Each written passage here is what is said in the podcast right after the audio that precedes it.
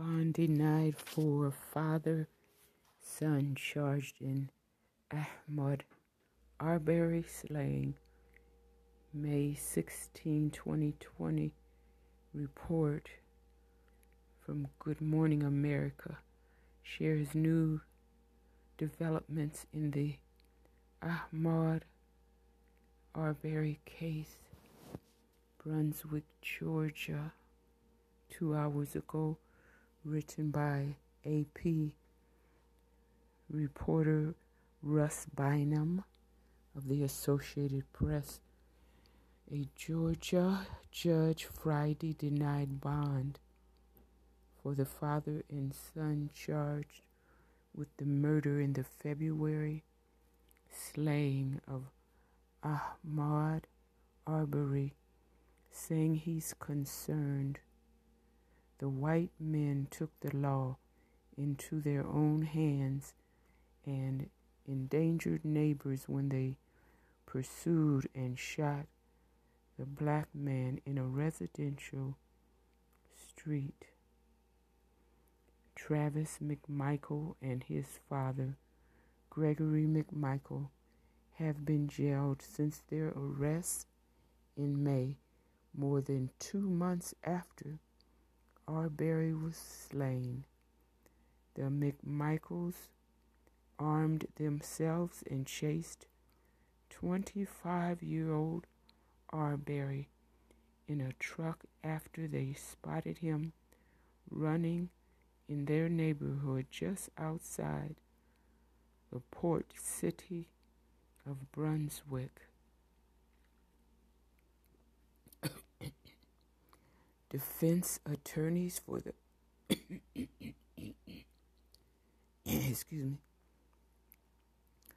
Defense attorneys for the McMichaels say the men had legal rights to go after Arbery because they had reason to suspect he was a burglar.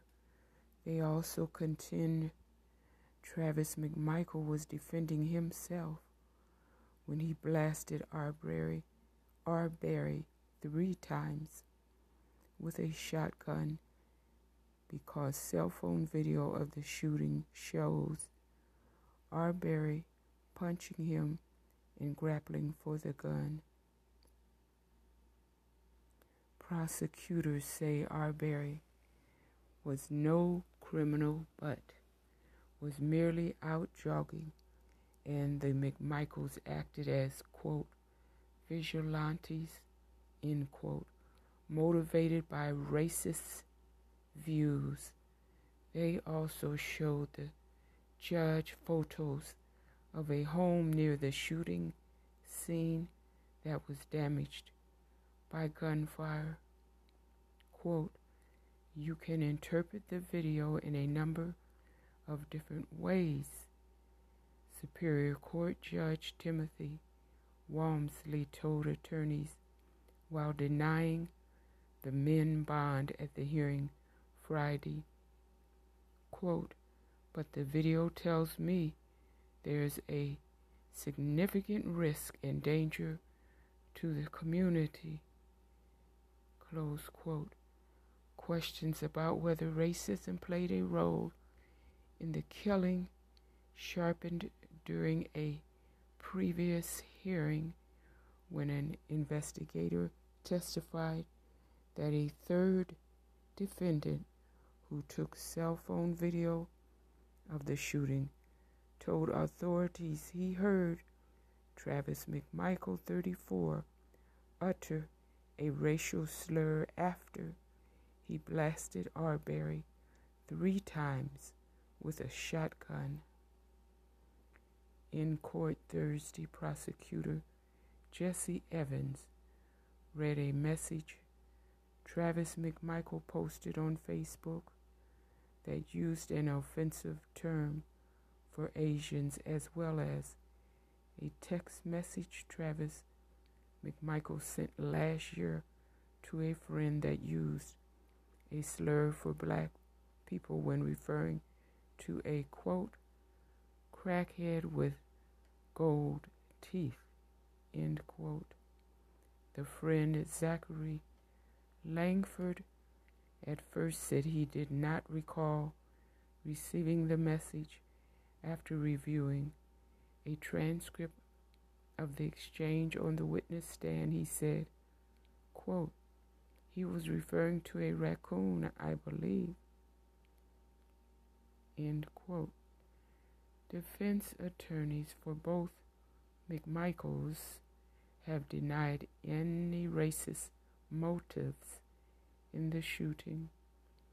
The McMichaels were not arrested until the cell phone video of the shooting leaked online and the Georgia Bureau of Investigation took over the case. In June, a grand jury indicted both McMichaels and a neighbor, William Roddy Bryan, on charges.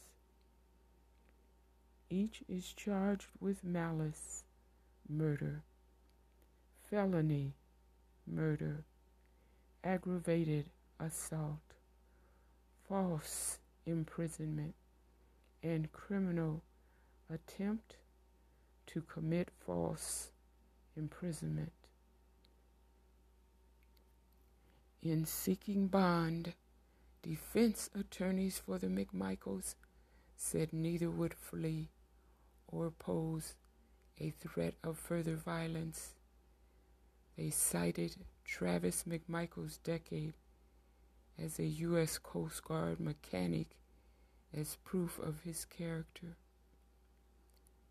Lee McMichaels, the wife of 64-year-old Gregory McMichael, testified that her husband had never shot anyone after working 3 decades as a Glenn County police officer and an investigator for the Brunswick Judicial Circuit District Attorney's Office.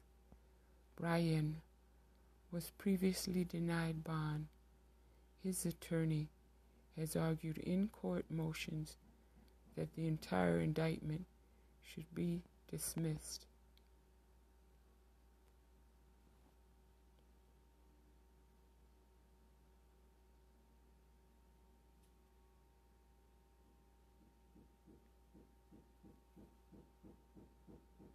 Dear Best Buy, no holiday Hawaii trip. And they have a video for us to see. Nothing brings everyone together like a big LG OLED TV. It's a video they showed some time ago. New text messages are shedding light on the events leading up to the death of Ahmaud Arbery, a 25-year-old unarmed black man out for a jog when he was shot and killed in February. Wanda Cooper and the family of Ahmaud Arbery are very frustrated that these text messages are just now surfacing. 2 white men, Travis McMichael and his father Gregory, a former cop, have been charged with murder. In a text exchange shared with ABC News by the homeowner's attorney, an officer sent McMichael's number to the property owner in the Satilla Shores neighborhood and said McMichael had offered assistance if anyone else came onto the property. According to his attorney, the owner, Larry English, never saw the text and never contacted McMichael. He had not spoken with the McMichaels and did not know them at that point. His lawyer tells ABC News he did have a security camera that pushed notifications to his phone when someone entered the construction site. The video shows several different people entering the property. One appears to be Arbery, though nothing was stolen. The homeowner even suggesting they think Arbery stopped into the home to get a drink of water from the working sinks. Greg McMichael's lawyer speaking out. The truth will reveal that this is not just another act of violent racism. Greg McMichael did not commit murder.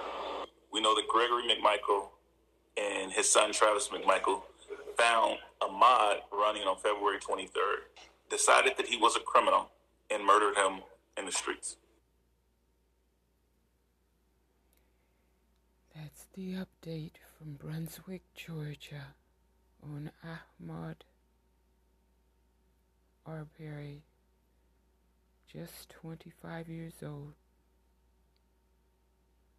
when he was hunted like an animal and killed for jogging, had not committed any crime.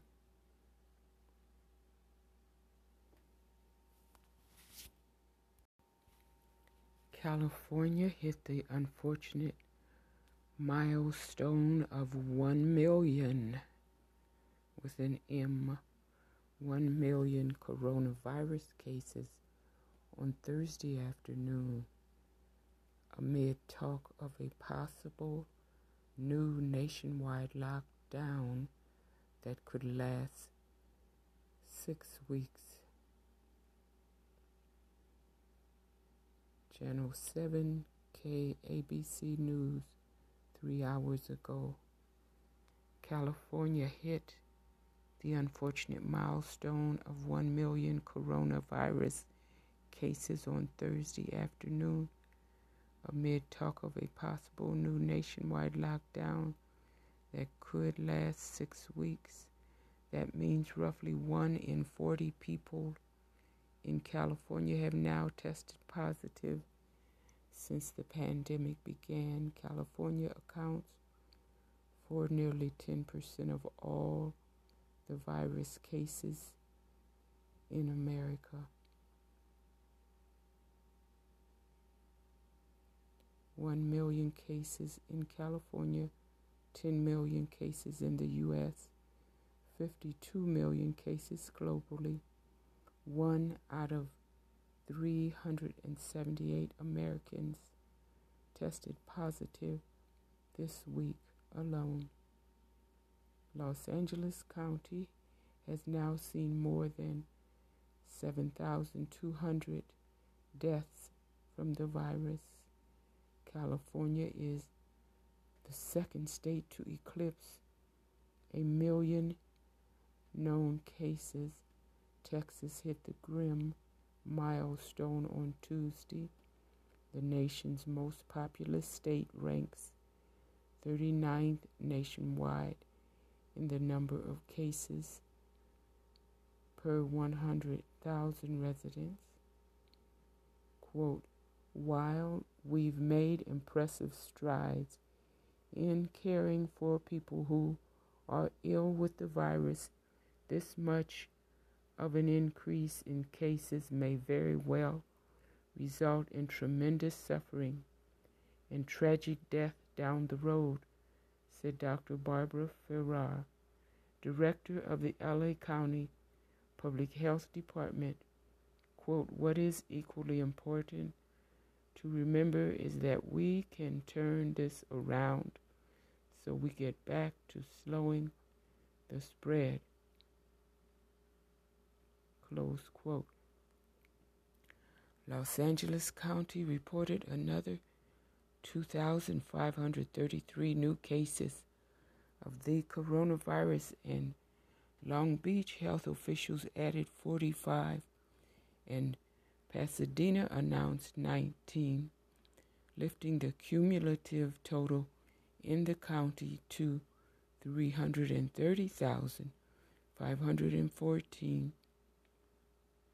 Ferrar noted that on October 3rd, the county was averaging 988 new cases per day, but as of last week, the average rose to 1,464.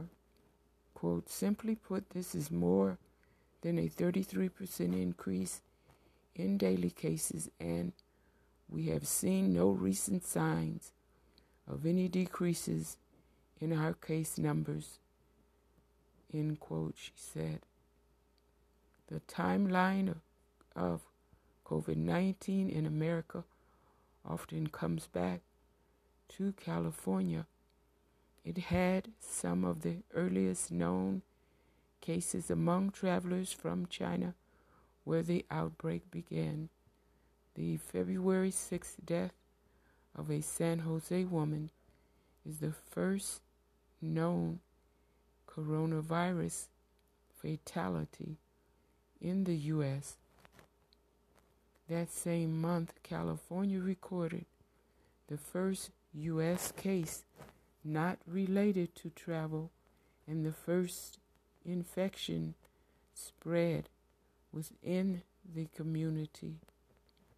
On March 19th, Governor Gavin Newsom issued the nation's first statewide stay-at-home order, shuttering businesses and schools to try to prevent hospital overcrowding.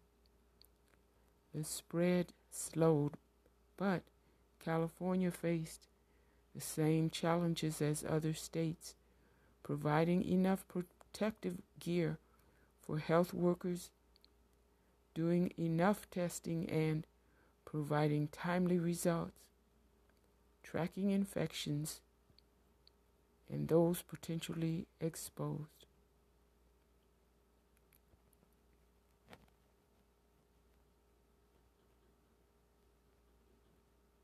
The Associated Press and City News Service contributed to this report.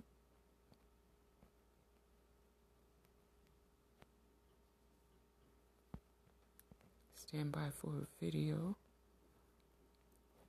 It's a little over 3 minutes.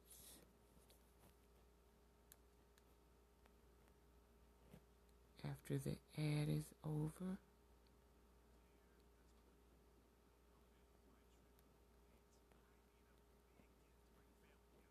And happy holidays, everyone.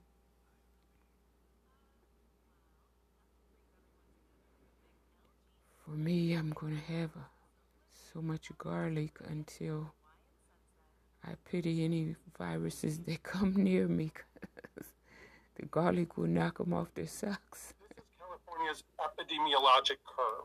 And what we mean by that, it's sort of, you know, the scientific way to say how we allocate various cases. And what this shows, each blue bar and the height of the blue bar shows a certain number of cases that are attributed to a specific day. So this isn't the day that the test result came into the state. It's not even sometimes the day that this test was processed or the test was collected. It's actually the day that we believe is the day that that person who tested positive had their first set of symptoms or indications that they were exposed and positive with COVID. So when you look at this curve, you'll see early on the left side, those early March, mid-March, and early April days, after we did the first red line that you see going vertically, is when we did, as the state, the first state in the nation to do a stay-at-home order, and we see what was a orange curve, yellow curve that was going upwards, begin to flatten. That's our first effort to really flatten the curve, and we did a pretty tremendous job over those first many months of our response to COVID. And then the second vertical line shows when we, after seeing some increase in our openings, an increase in mixing, and increase in cases, when we did statewide our our statewide masking order, which really advised all of our citizens to wear a mask in many, many of the settings outside of their household. And at that point, you see over the next few weeks that we begin to, even though it's pretty steep, that rate of rise starts to reduce, and we start to see us working towards the peak of our first real surge in cases in California.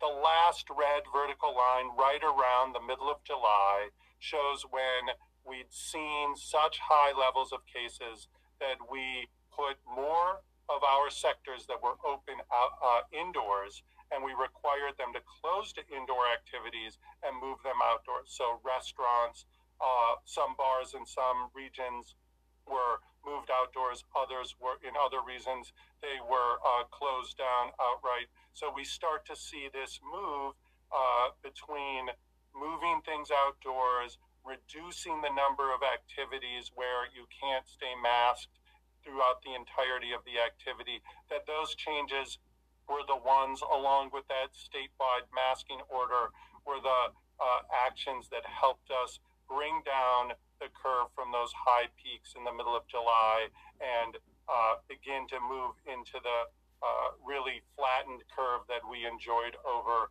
the last many weeks. You'll see at the very far right, that yellow shaded portion, that the blue bars are starting to increase again, and we're starting to see a number of counties and statewide just an increase in the number of cases.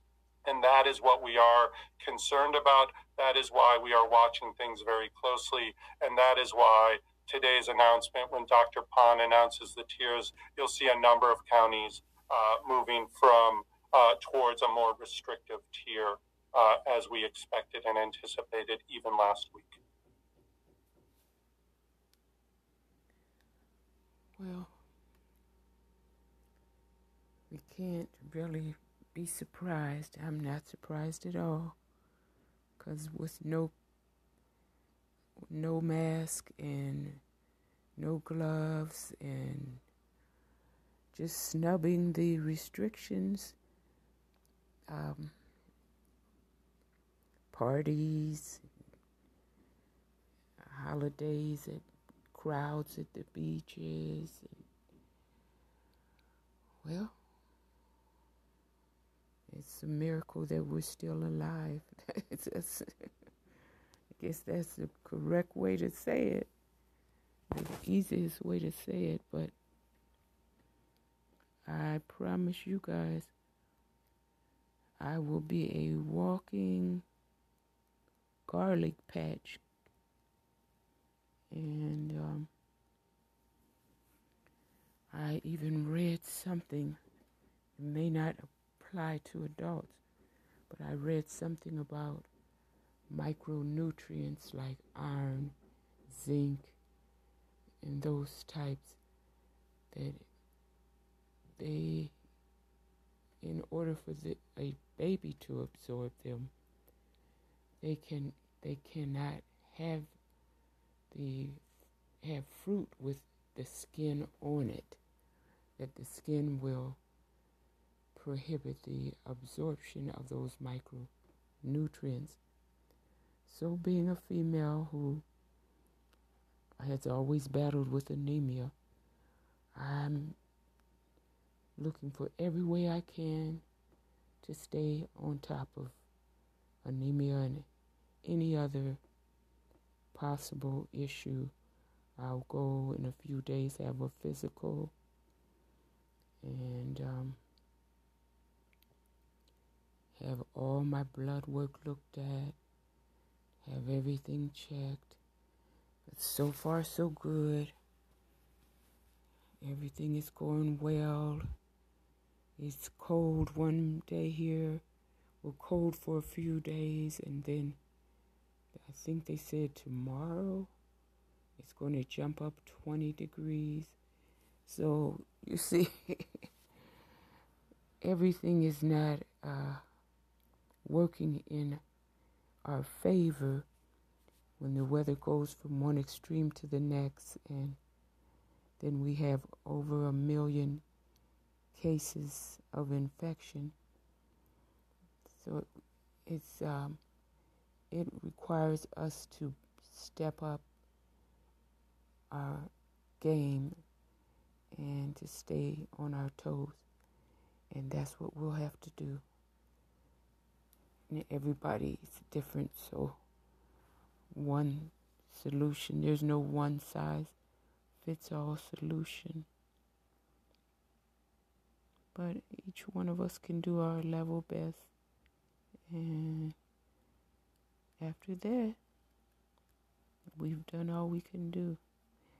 Okay. Thank you for listening. Take care. Stay healthy.